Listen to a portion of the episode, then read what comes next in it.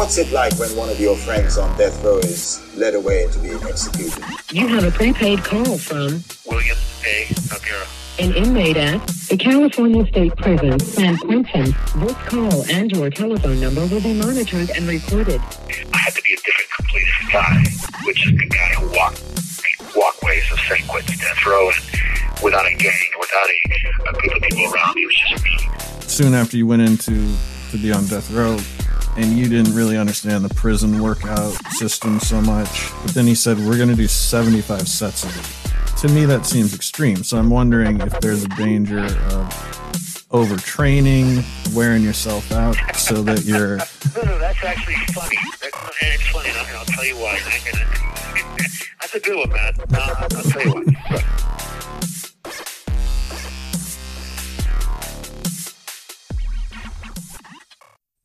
Welcome to death row diaries i'm matt ralston and I'm William Noguera. and bill today we got to talk about the district attorney of los angeles george gascon Oh, goody. Yeah, but first, I want to say thank you very much to Jessica and Caroline for supporting our Patreon page. That is patreon.com slash Death Row Diaries, where you get exclusive content and stuff that you're not going to get on the regular feed.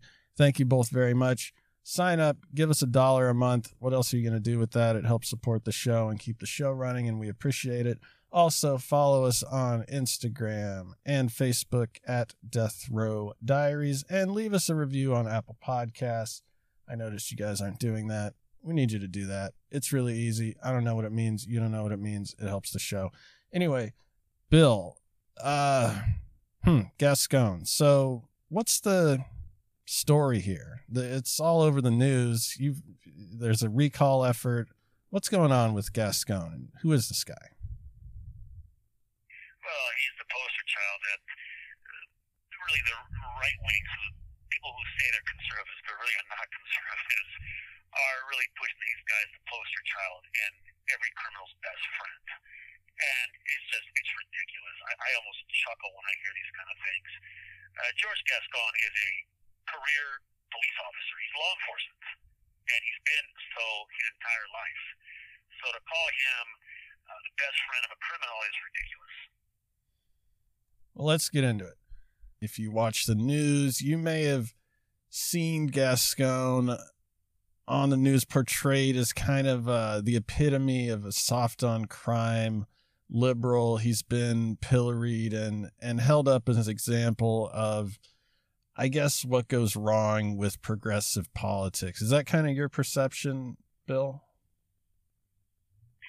Yeah, well, I have a kind of a different take on this because of who George Gascon actually is and uh, what he's gone through. So it's it's very difficult to argue with an expert of his caliber.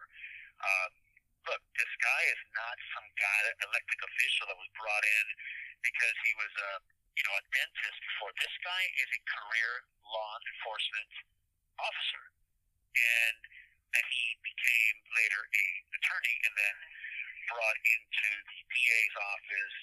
It's a whole different ballgame, but you have a person with his roots in police business. So let, let me go over what it, what this entails. So George Gascon is a he's Cuban. He was born in Havana, uh, Cuba, and he's brought to this country as an immigrant, very young, uh, and from there, you know, he went to his normal school, but he actually drops out of high school to join the army, and he excels. Becomes a sergeant. You know, he has a good upbringing, strong Latino roots, and then he decides to become a police officer. He joins the force of the LAPD, and he rises in the ranks because he is a regular beat cop who knows the turf. He's he's one of your, those guys that's very conservative. He's a Republican, by the way. People don't know that, and he rises in the ranks. So much so that he ri- rises all the way to assistant chief of police of the LAPD. Now, you don't become that guy by being a high school dropout. While he's a beat cop, he's going to college. He gets his um, his call a high school diploma in the army, and he continues his education. He understands to be the best police officer, he has to understand what he's doing out there, and he does exactly that. So when people start pointing that this guy's a progressive, and they, we have to understand that he was a Republican. He changed parties because he didn't. He understood because he's on the beat. He understands the streets that the policies that were in place then were not working. So he decided the best way to battle crime, to battle what's going on, and all the politics behind that, is to really become the guy that makes policies. And he does that by then. He's, he becomes the um, the Arizona in Mesa, Arizona. Becomes the uh, the chief of police there, and from there, uh, he has a pretty you know back and forth relationship with the Mesa sheriff, that guy, whoever he knows, is putting inmates in pink, and, and we're doing all these things that put people down. He was very harsh on immigration, and Gascon was right in the middle of that. And after a while, you know, he leaves that particular center, and he's he comes to San Francisco, where he's uh, at that time Gavin Newsom is the mayor of San Francisco, and makes him the chief of police in San Francisco. So you have a person with a lot of experience I tend to want to let the experts, who are actual experts, do what they do best. And he is an expert at law in law enforcement, not only just prosecuting, but he is also a police enforcer. He's a law enforcement officer. Yeah. So when you call him, I mean, he is liberal. He is a liberal, I think, certainly by district attorney standards, but you know, the right has slid so far right in this country.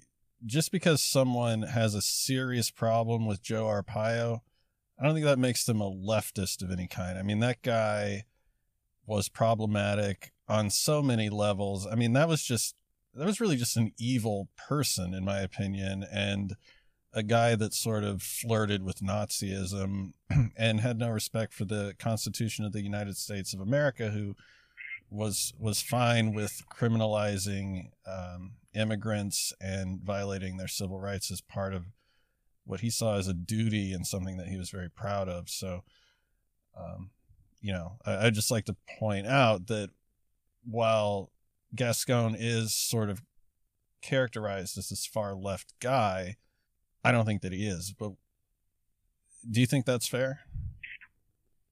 Oh, I think what you're saying is fair. I also think it's accurate. Gascon is not a liberal. He's not. He, he's a progressive thinker, but what is defined as progressive thinker, a, a person who thinks in a progressive manner. But that's not what we're talking about here. He is thinking in a manner which makes common sense rather than political sense. You see, every time that a person wants to get elected, what is the first thing he plays with?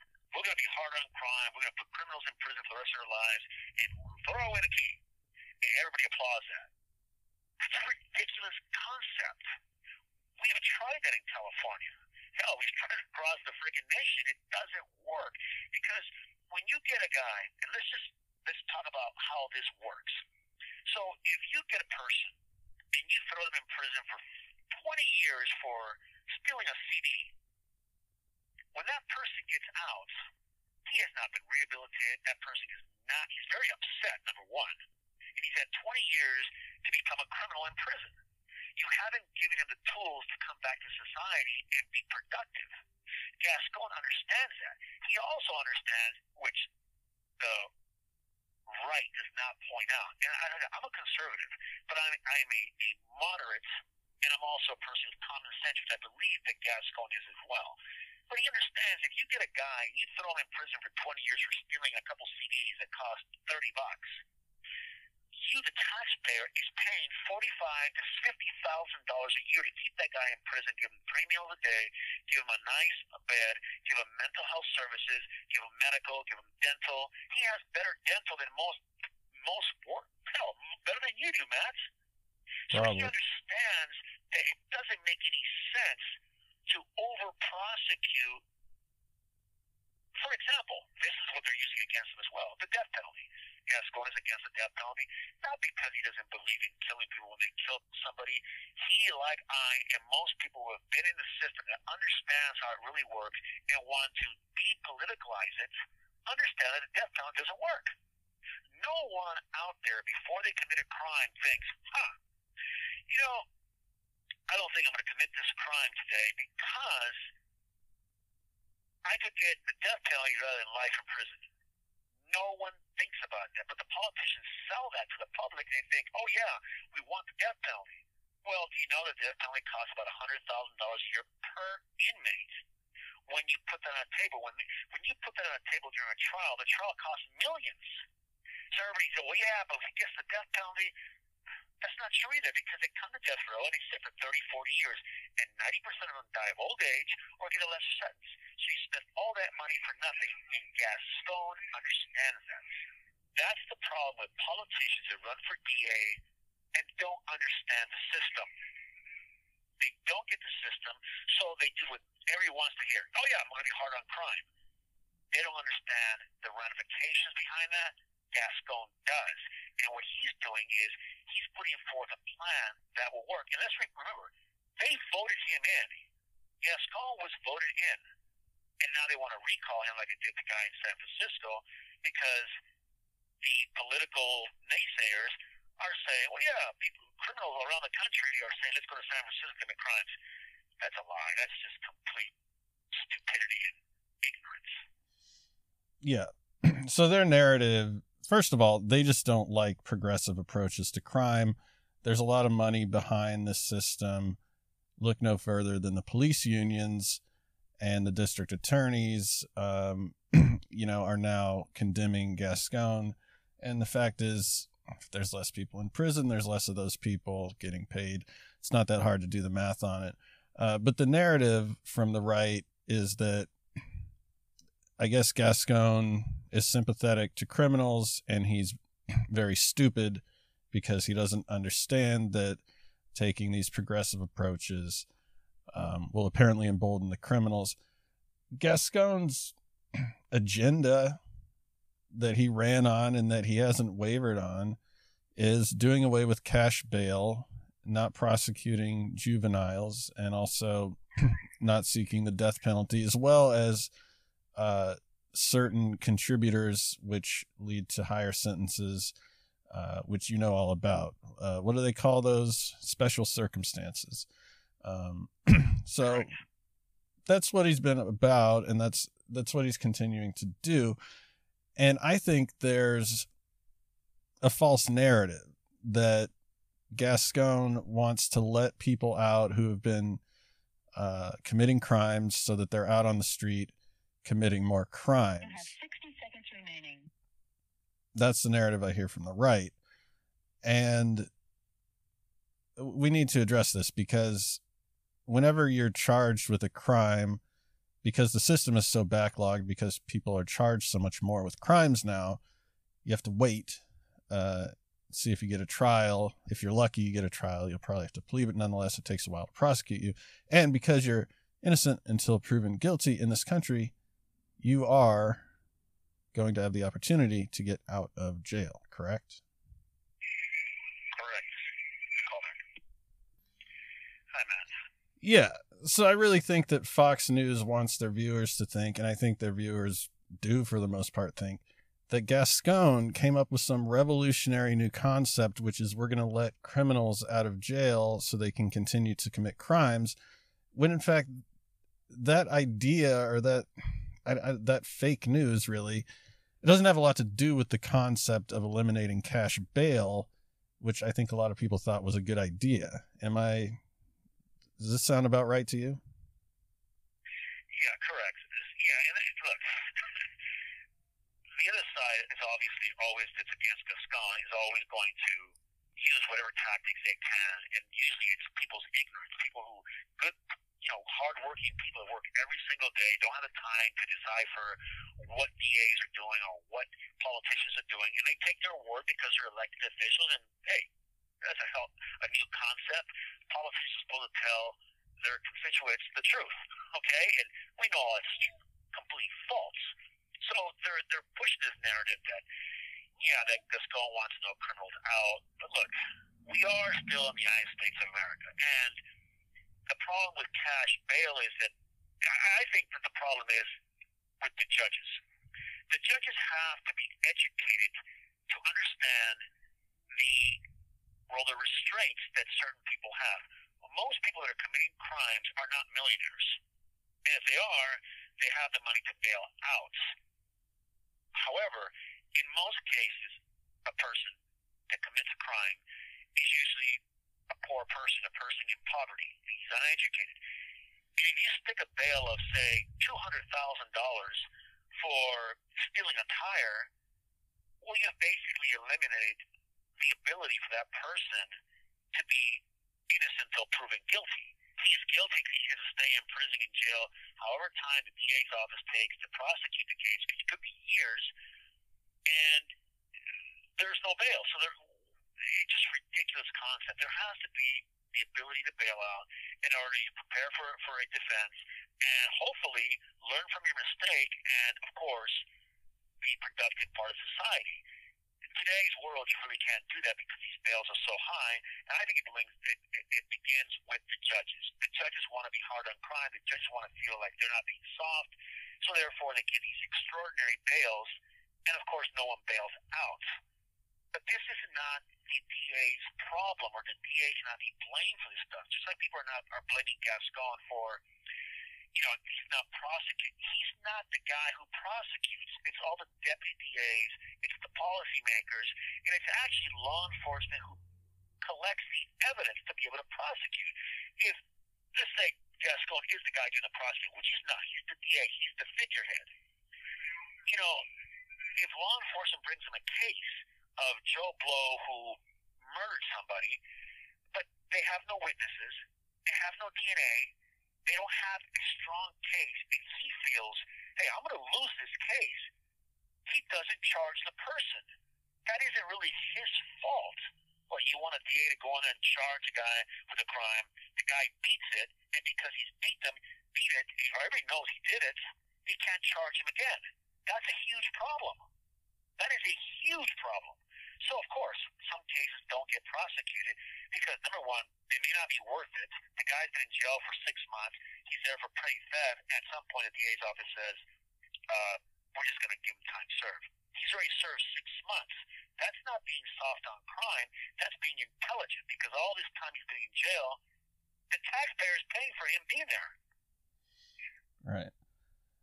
Yeah, I'm starting to become obsessed with the notion of white collar crime. And, you know, in regards to bail, if you work for Monsanto, if you knowingly decide to dump 100 gallons of mercury into a creek and then there's 10 clusters of cancer, I don't know what they set the bail at. If it's a million dollars, you will bail out. Um, if you, like you said, maybe steal a couple rims off of a Cadillac you might not bail out, even though you didn't hurt.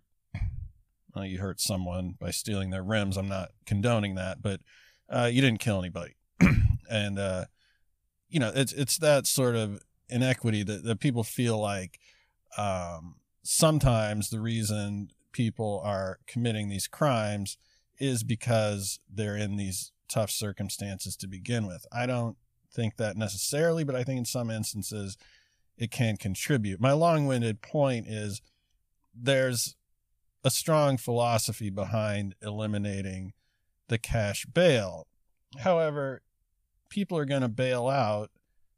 You can't, unfortunately, there's going to be certain anecdotal times when someone's out after committing a crime and then they commit another crime. And that's what a lot of the criticism of Gascon, from my perspective, is centered on. Um, and I don't say that's not fair. It's just uh, it's an ugly reality, right? That's going to happen, no matter how far to the right, how conservative you are on crime, no matter how aggressive of a prosecutor you are. That still is going to happen. It's inevitable, right? Absolutely. Look, we can't control people 100%. But to do away with bail or letting people on their own recognizances, it's a problem if you don't do it because, look, to be afraid, well, if we let him out, he might commit another crime. I get that, but you just can't assume that everybody that's in jail for a crime is going to commit another one. And even if they do, the reason it's so simple to pick on that guy because he's, he's a minority usually. He's poor. Where the guy in the suit who dumped, who whose company dumped 10 million gallons of, of mercury into a particular creek bed, and it gives people all kinds of cancer. It's very hard to hate that guy. He drives around in a Cadillac. He has a freaking Porsche. He has a suit on. He has people that he told to do it, and it's never easy. There's never a clear trail to him, so he's almost a ghost figure. So that guy's always hard. I've always had a problem with the way they treat white collar criminals. Is nothing compared to if a guy goes into a store, liquor store, and steals from the cash register, they throw the book at him, he does 10, 12 years. If a person in a company rips off senior citizens, they usually just give them a slap on the wrist because, well, you know, it, it, it, it happens and there's all these excuses. White collar criminals are usually treated a lot better. They go to federal penitentiaries. They have tennis courts, swimming pools. They have all these beautiful facilities where the guy who, who rips off a couple of candy bars or a couple of CDs, he goes to a hardened prison and he's treated like the worst of the worst. So we have completely different classes of people that commit both crimes. One should not be exclusive of being worse than the other one. Sure, it's a lot worse to kill somebody that's in a lot of cases these white collar criminals destroy people's lives because they take all their money, take all their funds, they take their, their pensions. So they're both criminals. But the point is, we're talking about Gascon and that they're they're recalling him because he's not as hard on crime uh, like other people are saying they're going to be. The problem with that is that we're going to see it happen as soon as the next guy gets in there. If they if they recall him and vote him out, the problem is that if that guy is very hard on crime, sure people will be happy because he's he's prosecuting, but it changes nothing. It really doesn't because you're not educating anybody. When you go to prison, there has to be rehabilitation. There has to be education. You have to reach that person so when he does get out, he doesn't commit crimes again. He is, excuse me, he understands his responsibility to the society he's going into. These are things that have a lot more to do with the overall picture of it just the DA himself. The DA is only one guy. And ladies and gentlemen, by the way, it's just not Gascon. There are a number of DAs now in California and other states that are banded together that agree the death penalty is not a good idea. To over prosecute is not a good idea because the only person that's suffering is the taxpayer because we're paying all this money for law enforcement officers, prison guards. It doesn't solve the problem. Whose problem it does solve? It gives the prison industry a lot of money to do what they do, which is to basically cattle people into these herds in prisons and continue doing what they do. It doesn't pay the system if you don't have criminals. They are the livestock. They need prisoners in prison in order to continue to support the prison industry. The problem is we're dealing human beings here. And nobody in that particular sector wants criminals to get out and never come back because then they lose their cash cows. Yeah. Well, I think there's a lot of suppositions being made. I think people kind of glance over this and they, they need someone to blame. Maybe, maybe they want to blame everybody because Los Angeles, where Gascon is the DA, is so fucked. I mean, I had to move out of Hollywood. Didn't wouldn't say I have to. I wanted to because there were tents on every street. There were insane homeless people that I found dangerous that I didn't want to walk. I didn't want to walk to the store at night because they were out of their mind. And I thought they were unpredictable. Uh, but, you know, if you're not from here, if you haven't been here recently, I mean, the tent city situation is so out of control and it's depressing and and we can get into the reasons for that but i think that people are confusing that the homelessness situation and the mental health resource crisis or lack thereof on the resources with what Gascon is doing. I think people are drawing this equivalency. Gascon's letting people out of jail. Now they move into a tent on my block. And the fact is, it's unrelated. But have you noticed, have you heard, are you aware that people are kind of mm, equating these two things? Well, I, I do because I watch the news and I see what they're doing. It's com- one that has nothing to do with the other. Gascon has nothing to do with the homelessness pr- uh, problems in the city of Los Angeles or in any other place in the world. His job is not to prosecute homeless people because they're not. They don't have homes for another reasons. It isn't because they're out of prison. It isn't because he's letting them out because he's not letting them out. The prison system has a parole board system. If that parole board finds that the person is ready for release, it has nothing to do with Gascon. And the homeless problem has to do with the policymakers, the city council, you know, the people in politics who are not dealing with this problem. In California, we've had this problem for now for decades. It's gotten worse in the last five to six years. Where are these people coming from? Of course, they're going to equate integration with Gascon.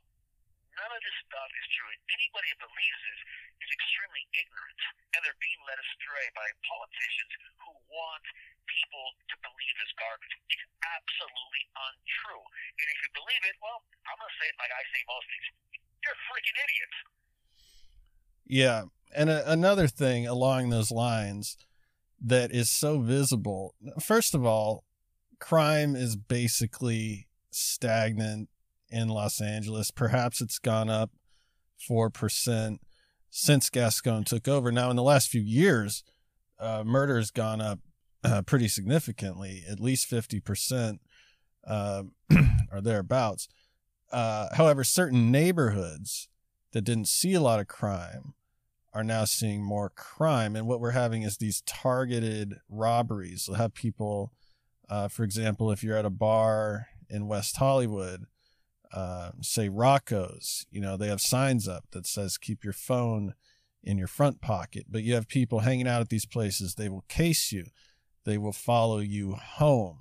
They will profile people that have expensive jewelry on them or that look affluent. Um, and in other instances, there's just these brazen smash and grab robberies in neighborhoods uh, that didn't see that, and it scares people. Um, just recently, well, that, that again has. I'm, sorry. Go ahead. Well, just recently in Manhattan Beach and in Beverly Hills, and I think again, when you come back, I want to talk about the narrative that's being pushed on the recall, because the narrative is that Okay. this is somehow Gascon's doing. Okay, well, then let me call right back. Okay. So, what I did want to touch on and what you said earlier was this, these smash and grabs in Beverly Hills. and stuff. Uh, Look, this is a phenomenon that happened during these riots and all this stuff going on because of these particular things going on when the other president was in in, uh, in office and, and things happened. It's a mob mentality. But what happened was, of course, certain criminals watched the news as well, and they saw, huh, that's a good idea. That's a way of getting away with it when no one can tell who the, the actual corp- culprit is, and way of getting away with having a bunch of guys do it rather than just one person. This is a phen- phenomenon that has nothing to do with Gascon, and that crime is risen in LA in the last couple of months or couple of years. This is something that happens. It fluctuates. It goes up. It goes down. It has nothing to do with Gascon or the governor or anybody else. It has to do with the people in the cities themselves. And LAPD and Los Angeles police departments are still doing their job. If they see someone breaking, they arrest the person. There is no if and buts about that. The policy about arresting people or charging criminals with crime has not changed in Los Angeles. They have only altered when it comes to the death penalty because we all know it doesn't work. And there's a moratorium on the death penalty, which means it's not going to happen.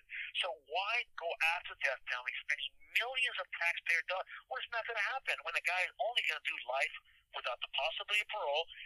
So let's start that from the very beginning and not spend millions of dollars. It makes perfect common sense.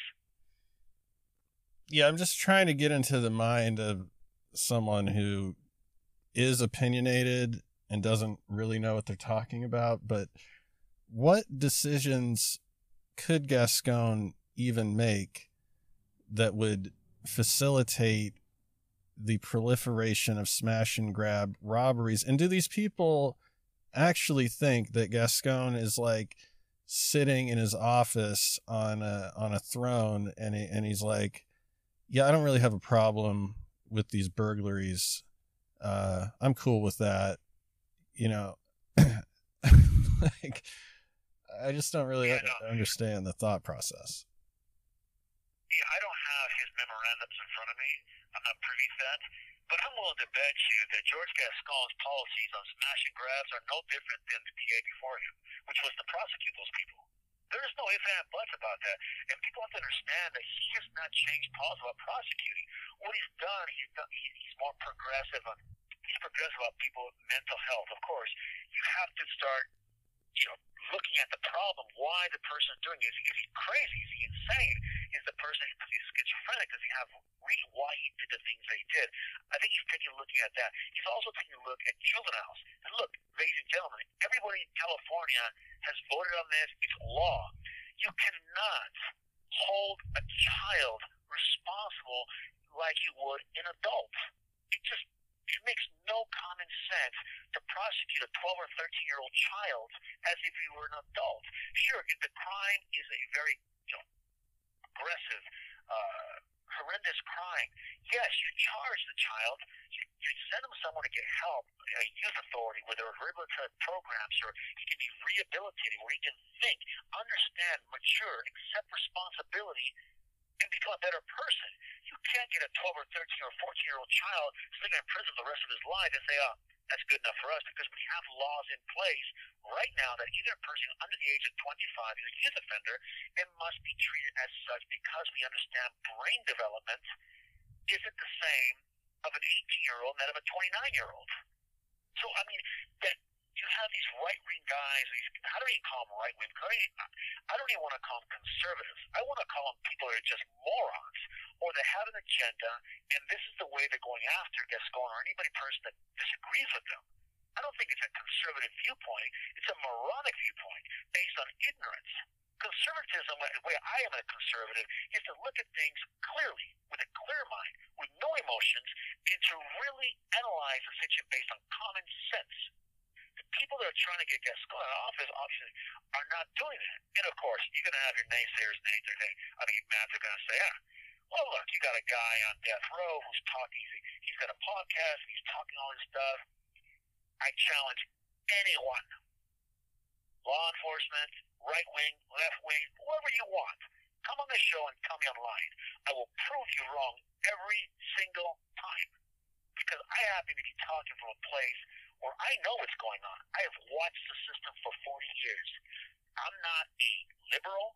I'm not one of those guys that wants to handle everybody with kid gloves. But there is common sense to what he's doing because he understands the system, meaning Gascon, from the inside. He's been a beat cop. He's been chief of police. He understands what's going on, what works, or what could work. Obviously, the system before did not work at all. So you were going to say something about how they're recalling him and how that's developing.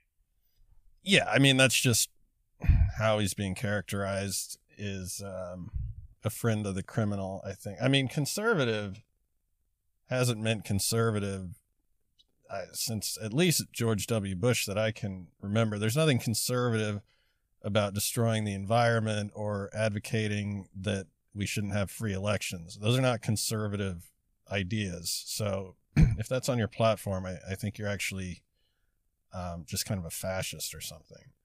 But It is not. You're, you're absolutely right. That that's that. To do with being conservative to be blind and ignorant. No. Right.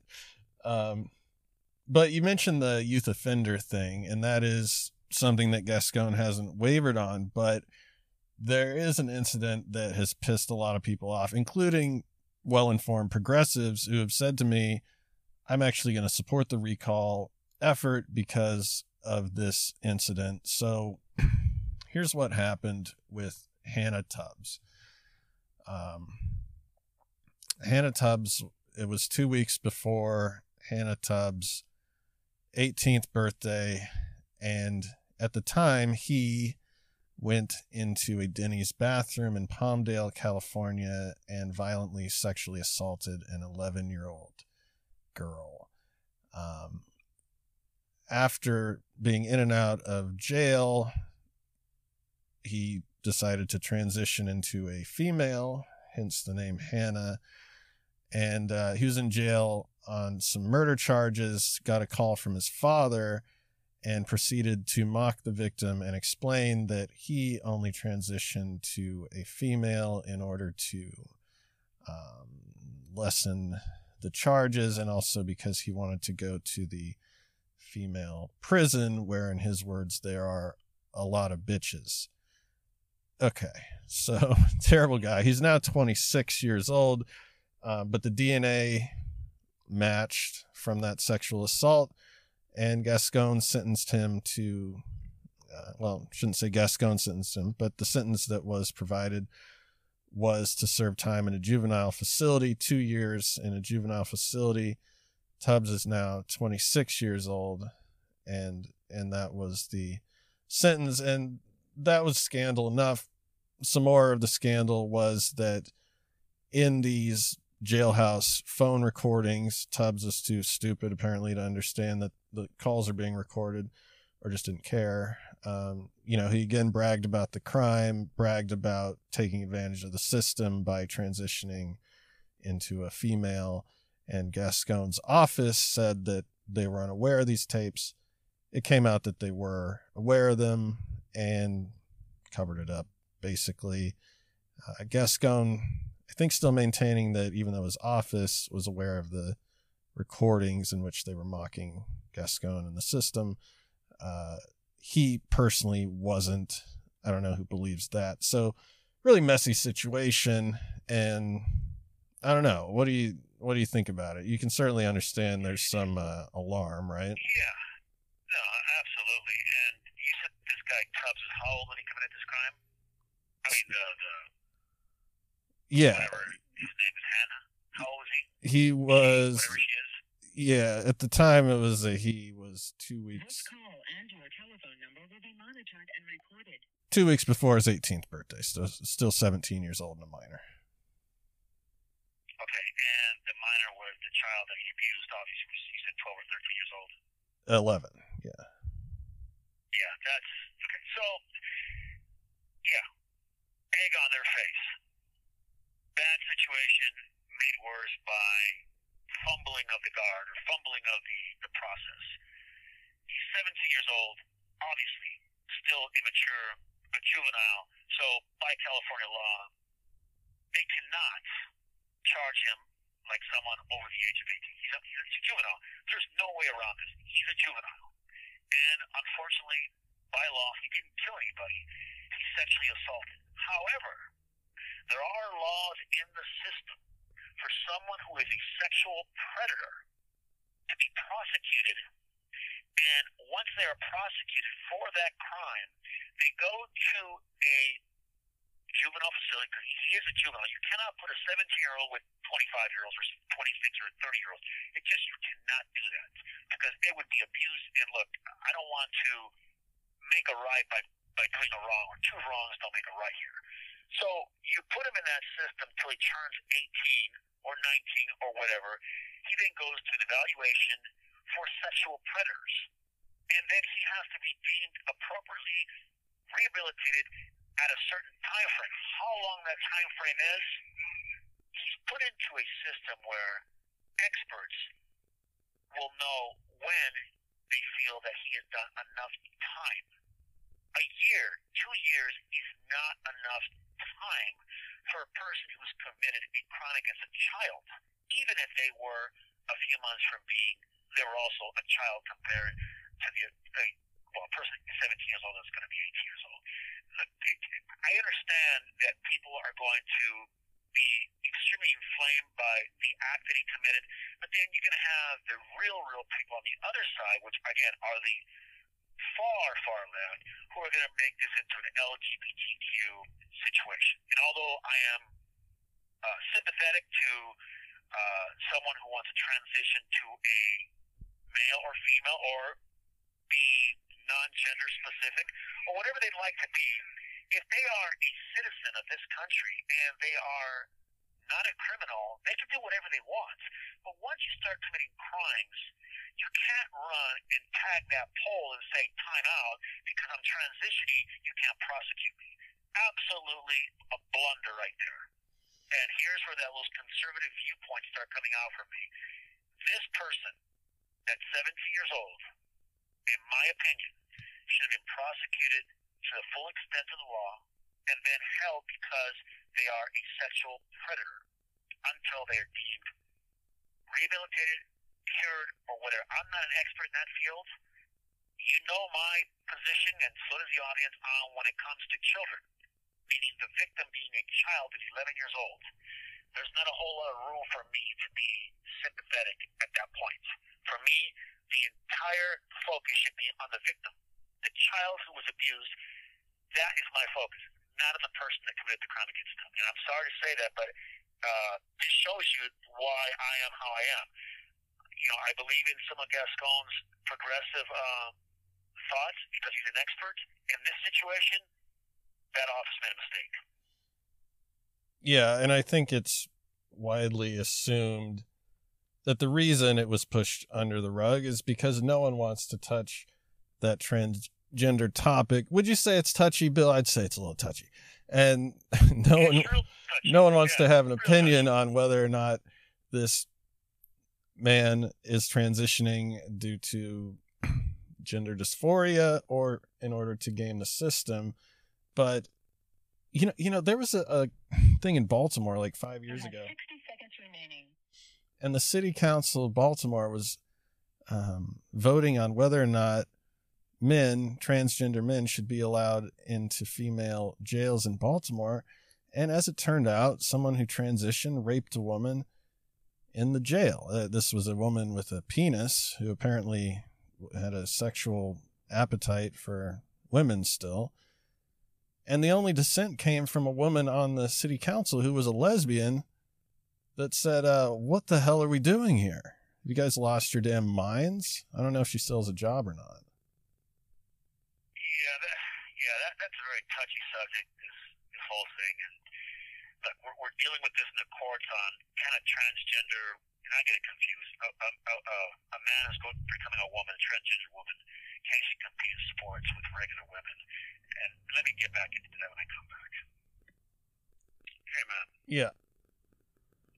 So, you know, my position is really simple on this, and it's based on, you know, the whole testosterone thing. Look, if a person who's a man transitions to a woman, of course, at some point he does become a, a trans woman. He no longer has the the things that guys have. And I'm trying to do this politically correct so I don't offend anybody.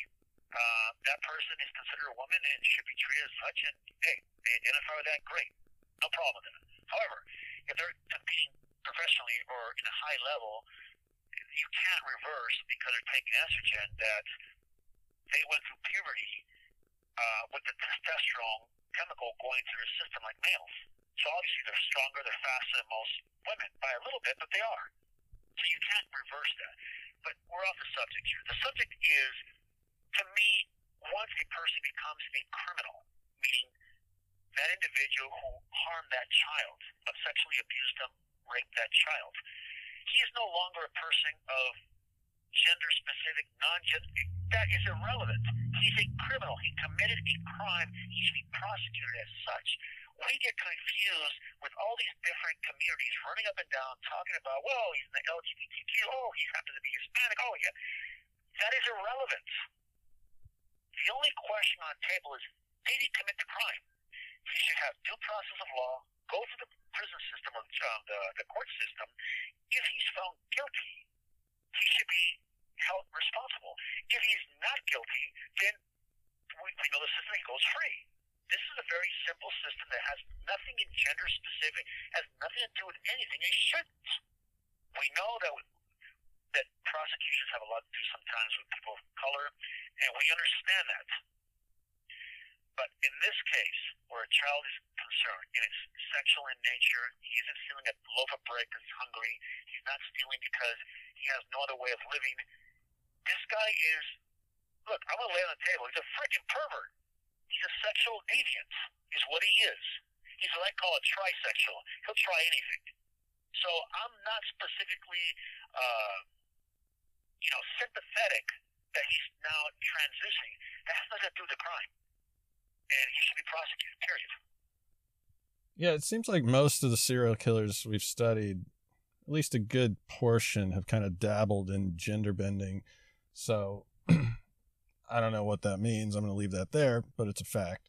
So I don't know how accommodating we want to be uh, for that. But uh, in general, so a lot of this stuff is nasty, muddy stuff that the DA handles. Uh, and I would say, I don't know an exact figure, over half of it, maybe 60%, is really important stuff. Getting dangerous people off the streets, holding them accountable. The other part is uh, systematic oppression in the form of revenue extraction and feeding the prison industrial complex. But nonetheless, they do handle a lot of important stuff. So, is it even possible in a massive city like Los Angeles to have a, a flawless record? I mean, isn't there going to be No. one case that people can can say, "Man, you guys screwed up"? I mean, I, I don't see how that can be avoided, even with all the resources in the world. I mean, these these people are human. I'm not trying to defend them so much, but just just talk about the reality of it. Well, ob- you know, we're not in 1845 where you have one sheriff and he is also the prosecutor, so he's the one who rounds you up, brings you in, prosecutes you, hangs you.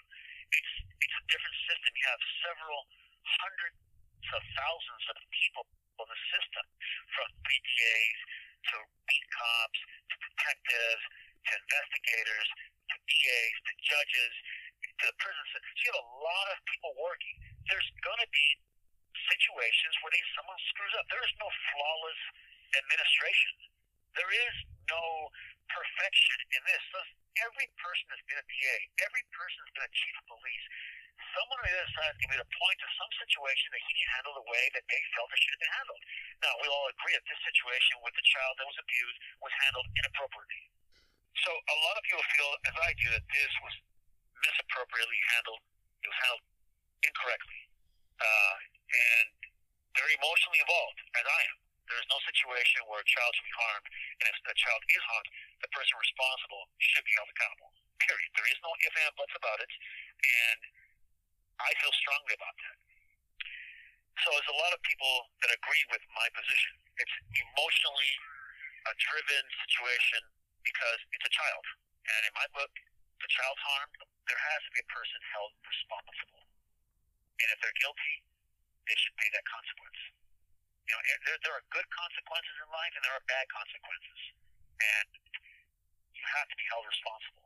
If you do good things, good consequences happen. Do bad things, usually bad consequences come. This individual committed a horrendous crime and he should be held accountable. And that office, the people involved, made a mistake, and there are people that are going to point to that.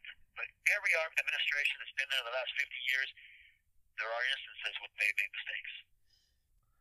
See, to me, I don't even think Gascon is progressive enough in certain in certain facets. You know, I would like, I think in general, it'd be a real step forward for this country to stop with this idea that you should be penalized for seeking a trial and that they're going to trump up the charges as much as possible that they know are disingenuous and say, look, if you plead not guilty, we're going to slam you real hard and you may never get out. You know, I before the 1980s, people in this country weren't afraid to go to trial if they if they were innocent. Yeah, I kind of know what that feels like. There's a lot of guys that I know that were offered a deal, let's say for an armed robbery. They were offered three years. But if they went to trial, it, one of the, the bargaining chips was, look, we'll give you three years right now. It's a plea bargain. But if you go to trial, we're going to give you 11 years. So it kind of gets people to cop to crimes that maybe they didn't commit. But look, I, I understand the system, and I understand that sometimes those kind of plea bargains save the taxpayer a lot of money.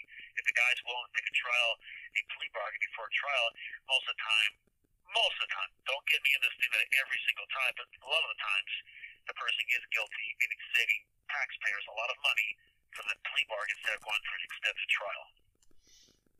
Yeah, but we just have a serious problem if we are prosecuting so many crimes that we don't have the resources and and you know maybe people aren't paying enough taxes if we still don't have the resources to give them their constitutional right. Uh, just my opinion, you know, but I'm a crazy liberal, right? Yeah, well, it gets kind of sticky there when you're dealing with millions of people and, and crime as, as, as heavy it is in Los Angeles. Look, we can't blame Gascon for this.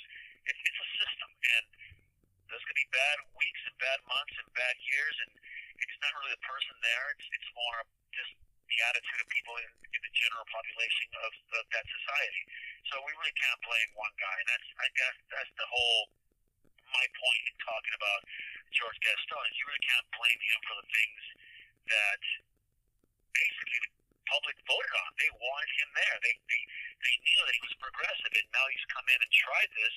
You know, they're not really giving him a chance. They they want a result immediately. It doesn't happen overnight. This has been going on in this country for over 150 years of these kind of prosecutions, and he's got a different mindset based on his experience and his expertise.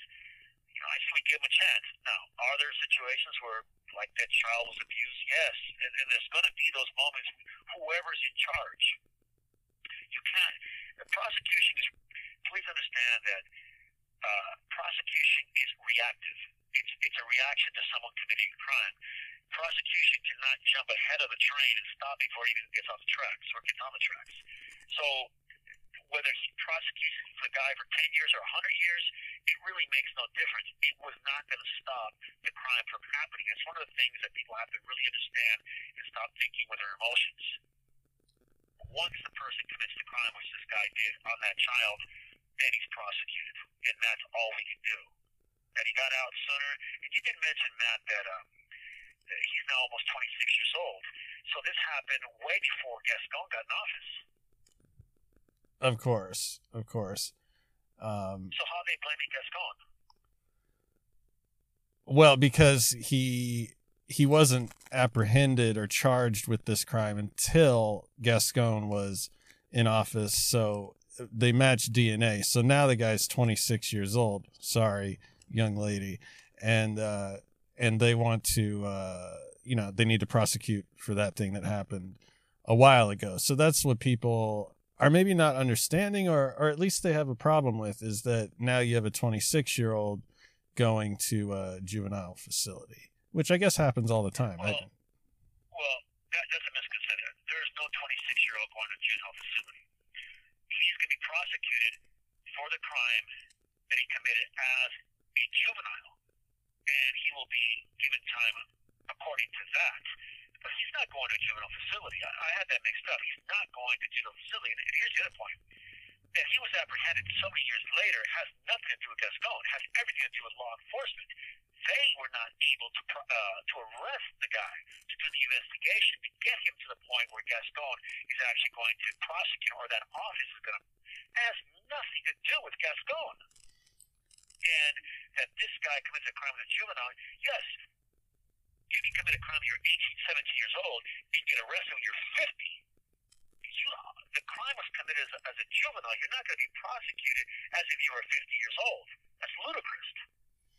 So, I look, I get the emotional want to lynch this guy. I get it, and I'm probably there with you guys. But we have to be firm in our belief in common sense here and how law di- dictates that someone be prosecuted. Unfortunately, this guy was a juvenile when he did this, and now he's 26 years old. And now he's a woman or whatever he wants to be. Um, but he will be prosecuted by the standards of law, and that has nothing to do with Gascon. Yeah, I think we're in agreement that Gascon is being scapegoated, and I think the problem that I've maybe clarified in this conversation is I don't think the average person knows what a district attorney's job is. I, I think that that might be kind of the root of a lot of the criticism. I'm just not sure a lot of people understand what it is he's doing in his office. Yeah, you there? There you are. Yeah, cut off a minute. You know, prison phones. Can I tell you? Yeah, I was just saying. I I think that he's being scapegoated, and a lot of the root of this, I think, is that people just don't know what a district attorney does or is supposed to do. Exactly. And he is the, the, the figurehead of that office. He's not the guy actually in the courthouse prosecuting cases.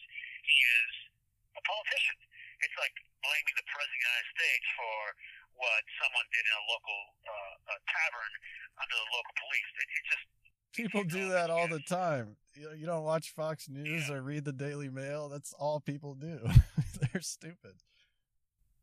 well, uh, the Daily Mail is a friggin' program for morons. Come on, I mean, seriously, that's like watching TMZ and thinking that's breaking news. Come on, I mean, seriously. Yeah. Well, I think we're in agreement. And, you know, interestingly, maybe this would be a topic for another uh, episode, but this statistic, it's fully vetted, recently came out, and I've read it a few times recently. And in the mid to late 1960s, the United States as a country was solving 85% of homicides nationally. And that number dwindled steadily to what is now 50%. We only solve 50% of murders in this country. And man, we've we've fallen a long way and maybe we should talk about the reasons for that.